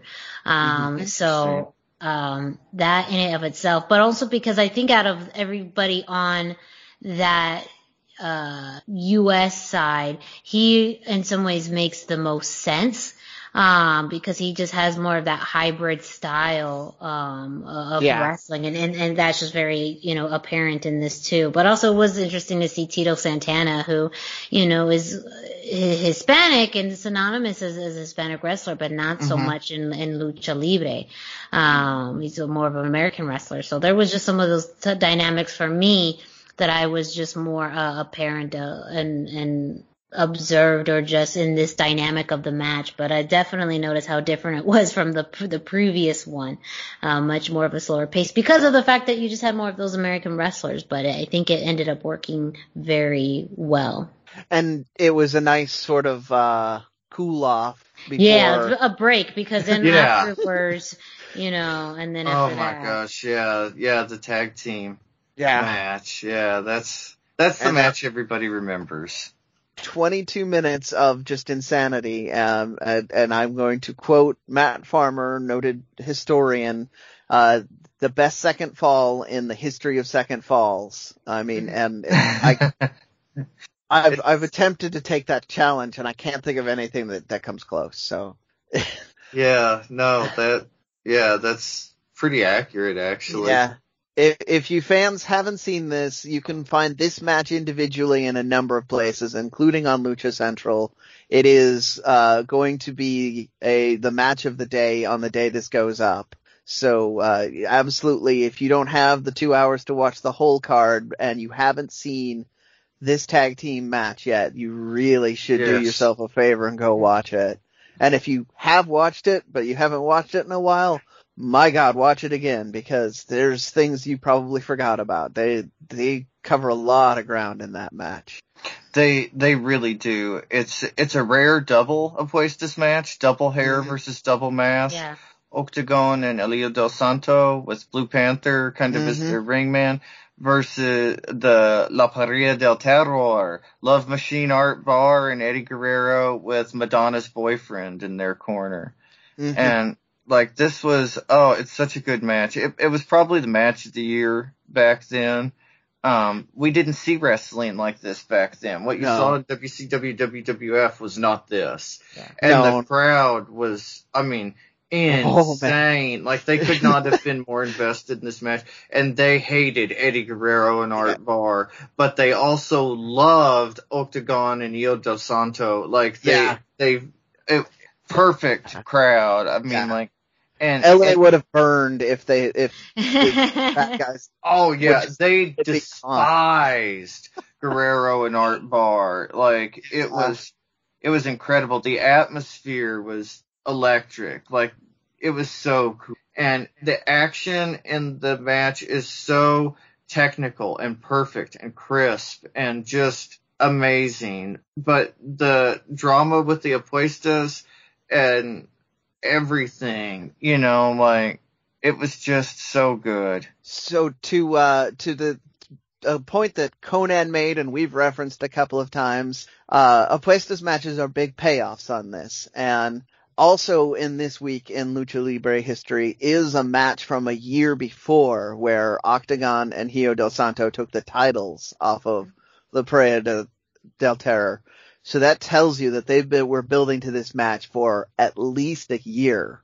And this was the payoff for it. And again, they gave us the payoff on this, this kind of risky American invasion instead of putting in a, in a AAA show. So they, they had a lot of faith in this and it, it paid off big time. Cause yeah. I mean, the, you, I cannot name a person that does not remember this match that says they're a Lucha Libre fan. Like they, they all will talk about this match. Uh, and this was again, I want to point out, this was only the semi-main because you had an even bigger match yeah. in the main event. Uh, we had Perro Aguayo and Konnan in a cage. And it had all the twists and turns of a long-term feud in this. Konnan was still part of, uh, the the evil uh, non-Mexican faction. Yeah, and he, he had he was the hated Konnan and the yeah. much loved Perro Aguayo. They said yeah. that like a hundred times on the page yes. review.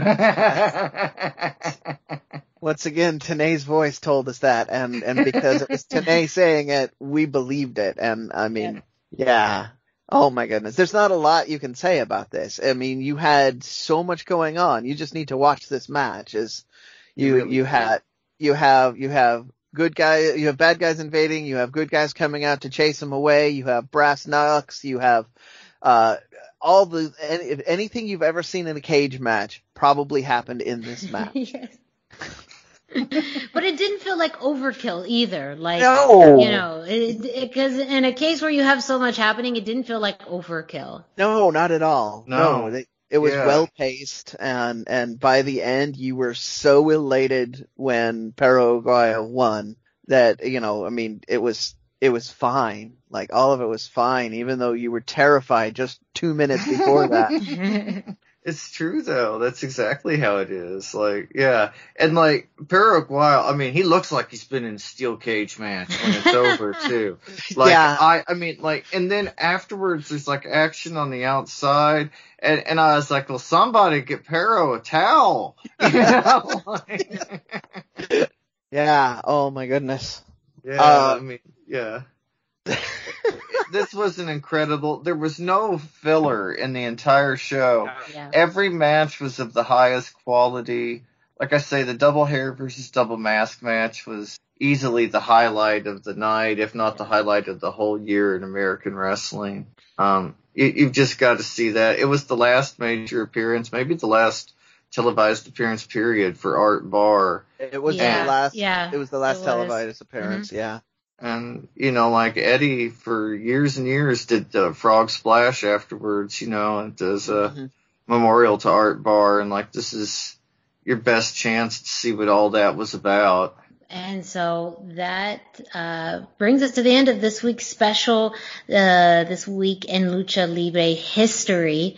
Uh, this was, again, a different spin to it, but because this event was uh, one that, of course, not only Brendan um, really anticipated in talking about, it really really had an effect on lucha libre in, in the American audience and in the American scene. Um, mm-hmm. One that we all thought it would be great to discuss together. So, uh, of course, there was lots of other events that happened throughout this week in lucha libre history. Again, you can go to luchacentral.com to check out this day in lucha libre history, and you could see uh, information about all the events that happened, plus some videos that are also available um, through the Lucha Central uh, YouTube page and luchacentral.com. Uh, but Brendan, I mean, you could tell us more about luchacentral.com, can't you? Absolutely. if you're listening to this and you haven't visited luchacentral.com, it's time to do it. LuchaCentral.com is the online home for Lucha Libre where you can get all of the top news in English and in Spanish. Find the best curated video content and original content not seen anywhere else. Find when Lucha Libre events would be happening in your area. Find photo galleries from top photographers covering Lucha Libre around the world. A place to have your voices heard from weekly polls to annual awards, seen and read by top executives in all of the major Lucha Libre promotions across the globe. And on top of all of this, it's free, which is really what I need right now. Free. Mm-hmm. We could all use a little free in our lives. yes. Right? Yeah, you want more Lucha Libre for free, luchacentral.com, your centralized place for all things Lucha Libre. Well, Brendan, while you're at it, uh, we had the finals of the Ring oh, of Honor man. Pure Tournament. Um, so, of course, let us know what happened. I feel like I feel like I bullied you guys into some segments here now. No, doing... well, I mean, I say, tell us what happened. Many of us know we have the internet. No, but I mean, no, I'd like to I hear just, from you. I what just feel we're doing two segments of of oh my god, these are things that I pushed for right right back to back. But, well, um, one of them uh, I, I'm helping out with a little bit, so. Yeah, no, I gotcha. Um, ROH Pure finals happened this week, and uh, as I mentioned last week, it was a live event. We could all live watch it, and and I had fun with that. They started off with uh with a non pure rules match, which was uh, it was still a good ROH product, but not what I'm I'm here for. So I'm gonna go straight into this. We had the finals for the Pure tournament with Jonathan Gresham and Tracy Hot Sauce Williams, and uh, the story of this match going into it, they set this up. Jonathan Gresham had, had used two rope breaks and had wrestled for, uh, a significantly longer period of time than Gresh, than, than Williams did in the whole tournament. So like he had one match go to, go the duration. He, he had used only two rope breaks through the whole tournament. Uh, they were so basically the story was if this goes long, it favors Gresham. Uh, if Hot Sauce uses forces Gresham to use rope breaks. He, he's playing into uh, Hot Sauce's game, and that that may be the the story of that. So we got all of that. We uh, it's it uh, Hot Sauce will managed to make him use a rope break very early in the match, and then another one shortly after that, and then you saw the third one, and you started to believe maybe this is going to be a Hot Sauce pure title, right? Like that's where where you're going, and then uh, out of nowhere, he hit uh, Gresham hits a really tight looking submission and uh, Williams tapped, and that was it. Like it was sudden, it was it was out of nowhere, but it was also after it had ticked past the 10 minute marker, which is where they were saying Gresham was favored at. So kind of everything they laid out for us happened, and it all happened in a great way. Uh, they started off exchanging holds and and and went back and forth in in, in kind of a classic uh, folk style is what they call like the high school amateur style, and then they they sped up a lot faster, and I mean it's just a phenomenal. It's it's a match of the week for me. Like I've, nobody else had a had a product that had me this entranced uh, as as this match. So uh, if you're an old school classic lucha grappling fan, this is definitely a good match for you to watch. I don't think I've spoiled anything by telling you, even though it came out of nowhere. Uh, you, the story of how you get to Gresham winning the pure title is, is fantastic, and the, the match that happens is, is, uh, superb. But, uh, there, there you have it. Congratulations to the Octopus, Jonathan Gresham, on being the ROH Pure Champion. Seems like too we have uh, a new faction that came out of uh, his new title uh, of this title win. Uh, I I I guess they're a new faction. It's kind they, of. A, I mean, that's what I say. I guess. I mean, like, can you? It's it's kind of a revival of of uh things that have happened in other places on the Andes, but a lot of these guys that were kind of grapplers gravitated to to being in a in a group together. Um, and and so now I think they're going to call themselves the Foundation, but it's you're going to have Gresham and Hot Sauce and um, a, a couple more of those guys that were in this pure tournament, kind of standing up for this is what we think Ring of Honor should stand for, and they're to probably be uh, taking that that pure style out into the wild, as it were, and facing off with some of those brawlers and, and rule breakers that ROH had been kind of having a lot of in the prior to the to the COVID break. So I'd look forward to seeing how that plays out too. That should be very exciting.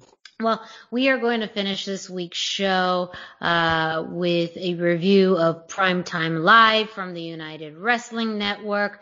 This is great for especially all of you West Coast wrestling fans.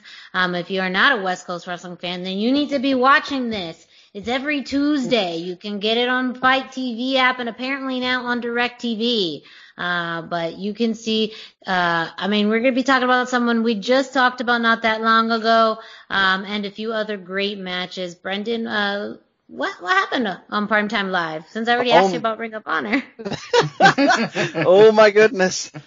So this this one I don't feel guilty about because you and I both love watching Primetime Live. Yeah. So I know you got me on this one. Uh, we started off with uh, Miranda Alizé and Heather Monroe. Uh, and, and, uh, they actually started at a very lucha opening with this. Uh, the, the, I was a little surprised to see, to see that, but then the announcers reminded me that Heather Monroe is a graduate of the Santino Brothers Academy. Yep. So mm-hmm. you know that that Joey Chaos is not going to let you out of there without learning a little bit about lucha libre. nah, yeah. If if you are from Santino Brothers, you know some lucha. That especially too that that part of California. That's that's yeah. Cal. So that's very much even even I would say you know within California, the the more that you are in Southern California, the more the influence is. I know it's it's also there in in uh, Central and Northern California, especially Central, I would say, but Northern California maybe not as much. But uh, yeah, absolutely. If you, especially if you go to a school in, in you know uh, Central to Southern California, you you it's just mm. you can't escape it. and uh, I mean, just you know, Santino brothers used to list Blue Demon as a teacher, so if he came north of the border to teach people, he wasn't uh, going to do it to waste his time. So yeah, you know, yeah. Uh, so Heather and Miranda were Miranda Alizé's, not our Miranda. I mean, no, I'm she, not. I'm not trained. uh, they were exchanging some lucha stuff. They started off very technical. And um, if you're familiar with Heather Monroe matches, you know that that's not going to last very long. Once she realizes that the that she could probably get uh, just as good a result out of punching somebody in the face, that's what she's going to do. Uh, and so it kind of kind of degraded from there. If you're talking about from a technical point, but from an excitement point, it kicked way up. Um, and then uh, eventually, uh, Heather was able to pull out what she calls a Bad Bichinoku, which is a really scintillating, uh, is great looking Michinoku driver, and she got the win with that. Uh, very, very cool match. I, I love more. We talked last week about Miranda Alizé's hybrid lucha style, and now Heather Monroe's coming out with a hybrid lucha style. So the ladies division in the UWN's Primetime Live is really kind of bringing the lucha home. So don't do not sleep on this program if you are a lucha fan. You don't know where it'll come from. And uh, so uh, going into the week, the card looked very different than what we got. Yes, and this yes. next match is a good example of that. So Lio Rush, who we talked about several times tonight, showed up and he was wrestling against Fidel Bravo, who uh, is uh is a very lucha influenced wrestler as well. Mm-hmm. He's wrestled under a great number of uh names and and gimmicks. Uh all of them have been about his heritage though. So he's uh he's very proud of of having uh kind of a lucha heritage and and uh that was so it was really neat to see him show up uh, even though we kind of knew that Lio Rush was probably going to run circles around him because he's trying really hard to make his his big comeback right now, and this was kind of a setup for that. So he's they're promising to have Lio Rush back. Uh, I look forward to it, and I'm super excited to have seen Fidel Bravo on on uh, Primetime Live. Uh, keep your eyes on on uh, on him. He will be a, another big one to see in the future. And I mean, if you don't know by now to watch Lio Rush, then what are you doing, really? Yeah. and then another huge change, and this is the one that actually had me uh, kind of saying some bad things to nobody in particular in my in my room, but because uh, I didn't see it coming, and as soon as I did, I was I was shocked and amazed. We had Rocky Romero and Shawn Daivari in the the uh, tournament mm-hmm. for the their heavyweight title. So I mean, lucha fans again, just crazy. This is a crazy matchup for you. You have Rocky Romero, whose early days are in CMLL, where he really started to make a name for himself. Was down in Mexico before he went to Japan. And then you have Shawn Daivari, who was kind of a WWE guy, but when he was done with that, where did he show up?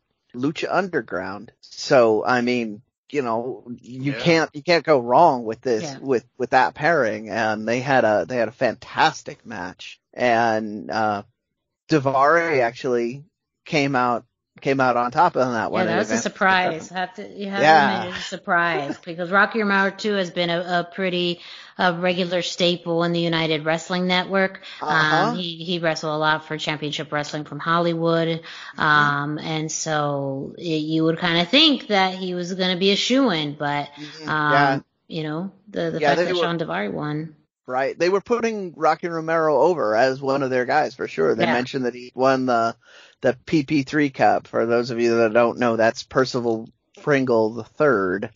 Uh, that so they they just shorted it down to the PP3 Cup, and that's their their version of Money in the Bank, and he won that, and that was uh that led to him having one of their their belts. He's they said they were portraying him to Miranda's point here about uh, portraying him as being the local guy, and he's the bigger name. Let's be honest. I I, I had to yes. look up which Daivari w- was in the ring to be positive I was talking about the right one. But everybody knows who Rocky Romero is. Mm-hmm. Like, yeah. Yeah, exciting, exciting, exciting stuff. So the tournament has been turned on its head. Primetime Live is is giving us a nice little upgrade at the last second without telling us, which tells me uh, that I can't stop watching it. I can't just rely on the fact that it's gonna they're gonna stay at the same level. They're gonna keep adding more and more big names and big matches. Yes, yeah. So make sure you tune in to the United Wrestling Network's Primetime Live. Again, you can find that on uh, the FITE TV app and apparently on DirecTV uh, every Tuesday night. Mm-hmm. And with that, well, we've made it to the end of another episode of the Lucha Central Weekly podcast. Thank you all so much for listening to this week's show. Make sure that you check out luchacentral.com, your centralized place for all things Lucha Libre, and you follow Lucha Central on social media. You can find them on Facebook and Instagram at Lucha Central, and you can find them on Twitter at luchacentralcom. Of course, you gotta check out the YouTube page. There's lots of matches and interviews uh, that are available to you, uh, and uh, again, lots of hidden gems on there. So make sure you check out the Lucha Central YouTube page. And well, while you're at it, go ahead and follow us on social media. Dusty, can you let our listeners know where they can find you on social media? Yes, I am on Instagram at Dusty Murphy and I am on Facebook, facebook.com slash Dusty Murphy. And Brendan, where can our listeners find you? I am 321 t-shirt guy. That's 321 the numbers, t-shirt spelled out, guy, and I'm on I'm on Instagram. I logged in twice this week. I feel like I that's an accomplishment for me. um, I'm on. I've got uh, Facebook and and Twitter. Twitter is where I spend a lot of my time. Uh, wrestling Twitter this week has been a lot of fun, and uh, please drop me a line if you're on Twitter. I will even uh, take messages for Miranda. We haven't mentioned that in a while, but yes, that's, that's also true.